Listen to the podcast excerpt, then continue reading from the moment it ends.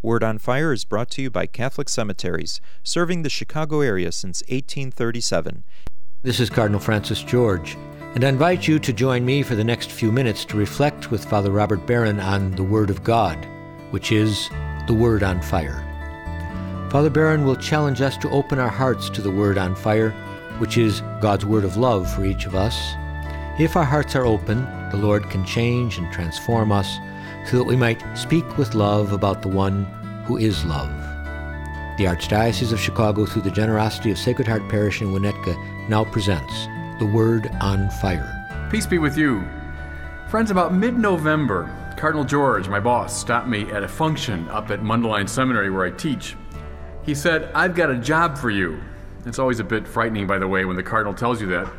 He said, I want you to take a quarter off from your responsibilities at the seminary and work on jump-starting evangelization in the Archdiocese of Chicago. I said, Well, what does that mean? He said, I don't know, but we'll find out together. So, these past couple months, I've been working full time on this evangelization project, trying to revitalize, re energize this work of bringing the Lord Jesus to the people of Cook and Lake counties. Now, I know this work and even this word, evangelization, can seem somewhat alien to Catholics. You know, we do, of course, prayer and liturgy and social justice and the Mass and so on. But evangelization, isn't that something that the Protestants do? More precisely, the evangelicals. And let's face it, aren't we often a little bit put off by the in your face style of evangelists, evangelical preachers, and so on? Well, here's the bottom line we Catholics cannot avoid the demand to evangelize, to proclaim the faith. Vatican II could not be clearer on this score.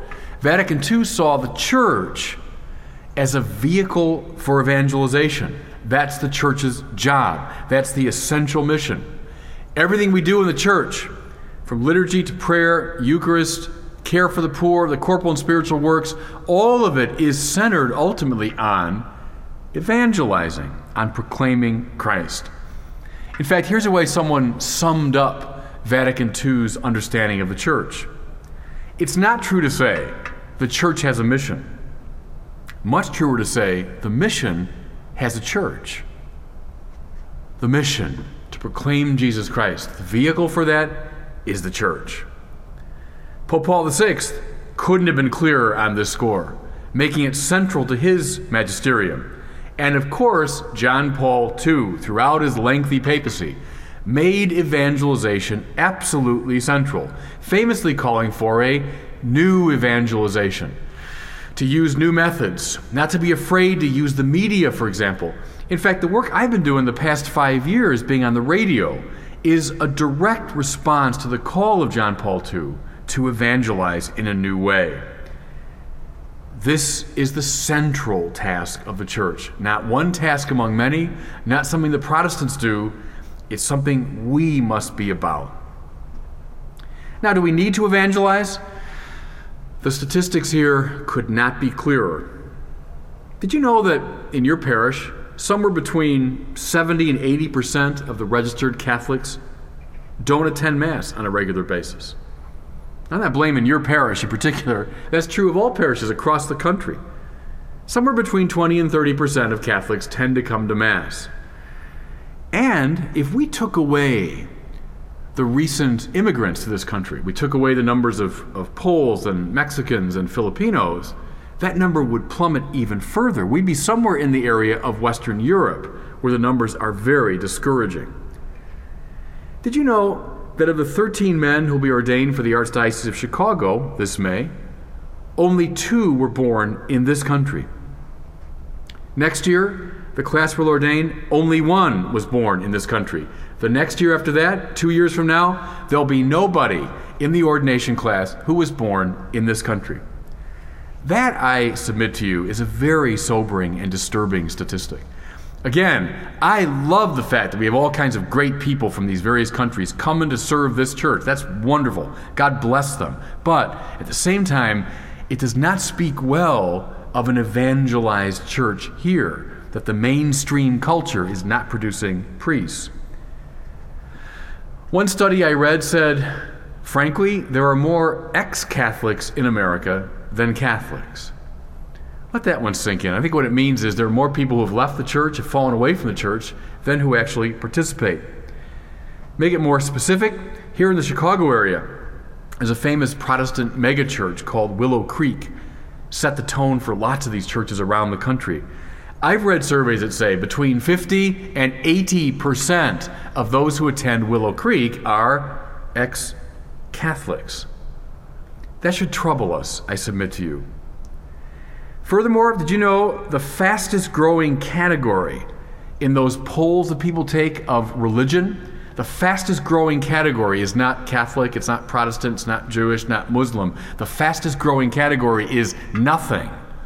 In other words, those who say, I have no religion, that's the group that is rising the fastest. How about this one? A recent survey showed among young religious people, those with the worst sense of their own tradition are Jews Young Jewish kids have the worst sense of their own tradition. Tragic enough, I'd say to you, but second only to the Jews. With the worst sense of their own tradition are young Catholics. Boy, that one bothers me enormously. Our rich heritage, Catholic tradition that includes theology, spirituality, art, architecture, literature, the lives of the saints, all of this wealth, and our young Catholics don't know it. That's tragic and also speaks of an unevangelized community. Okay, so what do we do? Well, here's the way I've tried to focus it, and the stats will give you now an idea. We can look at evangelization very broadly. We can talk about evangelizing the nations. And that's a very good thing, obviously, to try to bring non believers, try to bring Hindus and Buddhists and Muslims into the Catholic faith. It's a good thing. I support it. We can also look at it a bit more narrowly and say, well, let's reach out to non Catholic Christians, try to bring Lutherans and Methodists and Presbyterians into the church. Also, a good thing. I support it. But my work is focusing in a much more narrow way. I would love to get inactive Catholics back in the church. I want to target that 70 to 80% of Catholics who aren't attending Mass on a regular basis. I want to get those Catholics who have, for whatever reason, fallen away. I want to get those Catholics who are going in great numbers to Willow Creek and to other Protestant megachurches. That's the focus of my mission now over these past couple months. And can I suggest to you listening to me, it might be a good way to focus your own efforts in evangelization. I'm sure that everybody listening to me today can think of somebody in your family, someone in your circle of friends, someone at your place of work who is not attending Mass and should be. You know somebody who should be more actively engaged in the church and is not. You know somebody who's fallen away, somebody who's angry, someone who's alienated, someone who's just gotten spiritually lazy, someone just gotten spiritually bored. I don't care what the reason is. You know somebody who should be going to Mass, should be participating in the sacraments, and isn't. Suppose someone says, You know, I'm a spiritual person. I don't go to Mass, but yeah, I'm a spiritual person. I still believe in God. I still believe in, in Jesus. Jesus is very important for me. I just think the institutional church, I just think the Mass is unnecessary. Well, from the Catholic perspective, that attitude just isn't acceptable. It just isn't. From the standpoint of our ecclesiology, our understanding of the church, you cannot be in right relation to Jesus Christ. You cannot be in full relation to Jesus Christ without being in relation to his body, the church. That's how intimately connected Christ is to his church.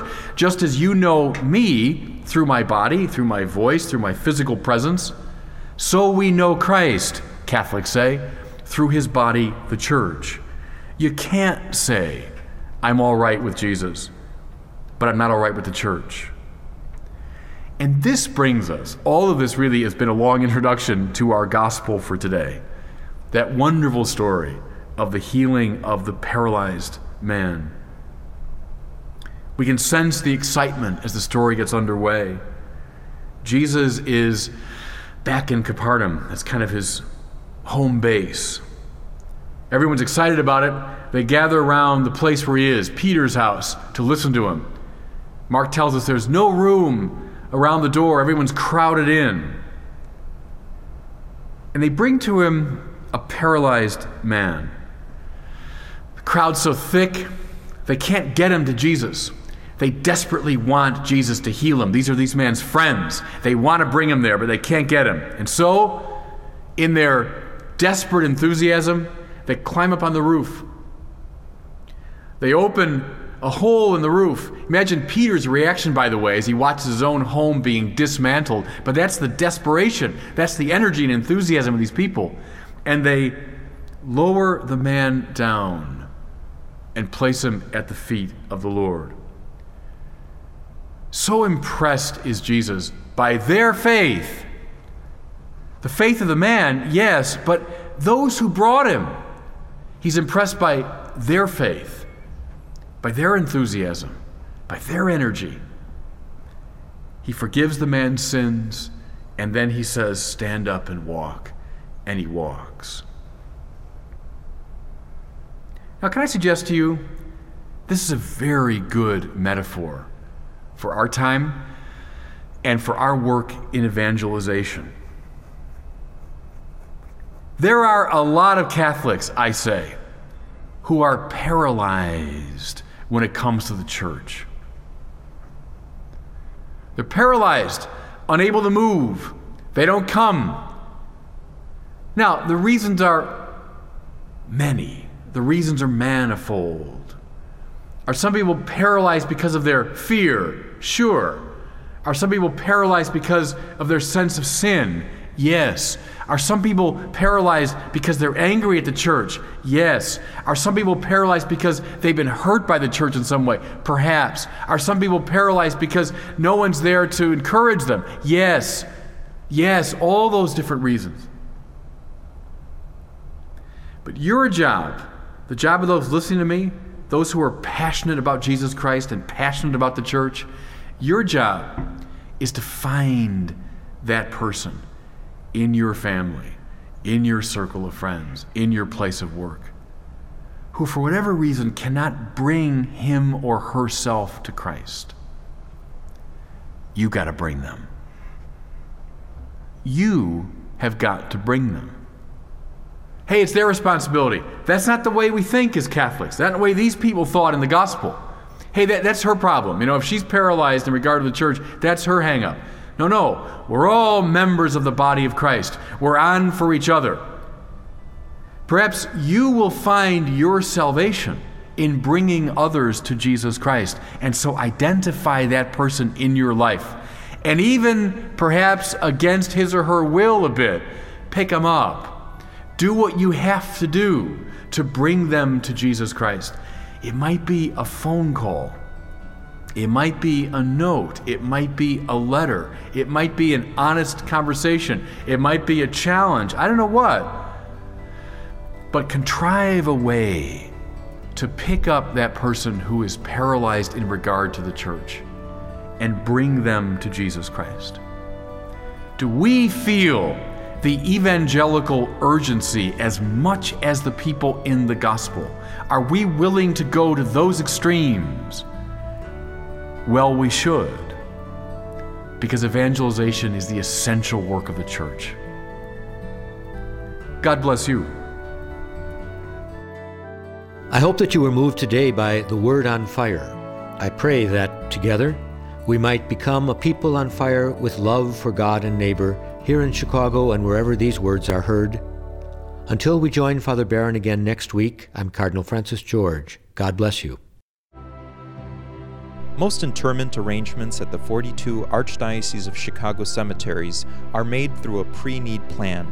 Your thoughtful planning today is economically prudent and contributes to peace of mind for you and your loved ones. Catholic Cemeteries counselors are available at your convenience. For more information, call 708 449 6100. Catholic Cemeteries, serving the Catholic community since 1837.